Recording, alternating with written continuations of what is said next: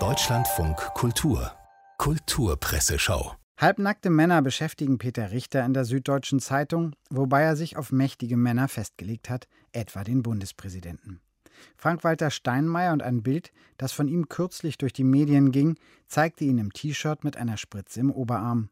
Keine vernehmbare Empörung bisher deswegen resümiert der SZ-Autor und fragt sich und seine Leserschaft in der Unterschrift des Bildes vom geimpften Präsidenten ein Bild der Schwäche oder der Stärke? Leider beantwortet Richter diese Frage gar nicht, sondern führt uns durch eine unterhaltsame Geschichte der männlichen Politikerentblößung im In- und Ausland, deren Höhepunkt er vor einer Dekade entdeckte. Es war ja nicht nur Russlands Präsident Putin, der sich vor rund zehn Jahren dauernd mit freiem Oberkörper zeigte, beim Fischen, Jagen oder zu Pferde. Prompt zogen auch Sarkozy für Frankreich und Obama für die Vereinigten Staaten blank und zeigten Muskeln, als dürfe von ihnen erwartet werden, mit der Kavallerie in die Schlacht zu reiten. Von der schon damals und heute noch immer regierenden Bundeskanzlerin fehlen derlei Bilder, ob es nun um das Fischen oder das Impfen ging, was Richter so einordnet.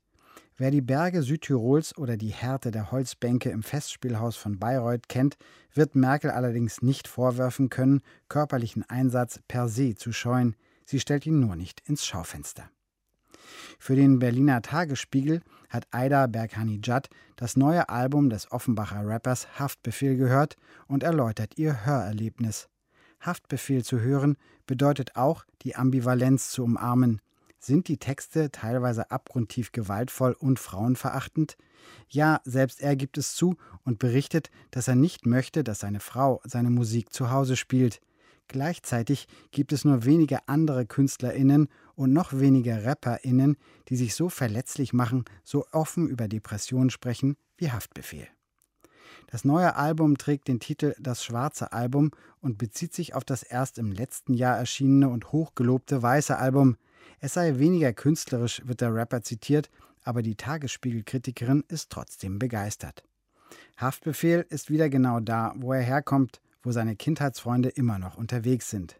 Seine Texte sind roher, direkter, unmittelbarer als vielleicht je zuvor. Sie werfen sich den harten Beats seines langjährigen Kollaborators Basasien entgegen, ringen sie nieder hinab ins Herz der Finsternis. Reime, die eine Welt beschreiben, hässlich, wie sie nur eine Nacht im Bahnhofsviertel sein kann. Wie hässlich die Welt in der Chefredaktion des Nachrichtenmagazins Der Spiegel ist, fragt sich Steffen Grimberg in der Taz. Der Spiegel immer noch das alte, testosterongesteuerte Flaggschiff wie zu Augsteins Zeiten? Ganz so leicht ist es nicht, gibt er zu bedenken und kommentiert dann den Weggang von Barbara Hans, die als Online-Expertin bisher Teil der Chefredaktion war. Dass diesen Abschied Steffen Klussmann als Vorsitzender der Chefredaktion und Barbara Hans gemeinsam und im besten gegenseitigen Einvernehmen entschieden hätten, ist natürlich die handelsübliche Salonlüge für derlei Mitteilungen. Aber auch wenn es vielleicht weniger um direkte Männlichkeitsallüren ging, war es ein leider ganz traditioneller Machtkampf und ein klares Zeichen dafür, wer in Sachen Familie und Führungspositionen immer noch draufzahlt.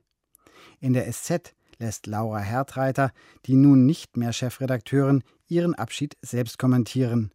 Im Branchenmagazin Journalist hatte Barbara Hans vier Monate zuvor selbst recht treffend zusammengefasst, das Personalroulette vieler Verlage sei Ausdruck einer teils erratischen Suche nach Lösungen, die Personen zu Problemen erklärt und in der Folge auf der Stelle tritt.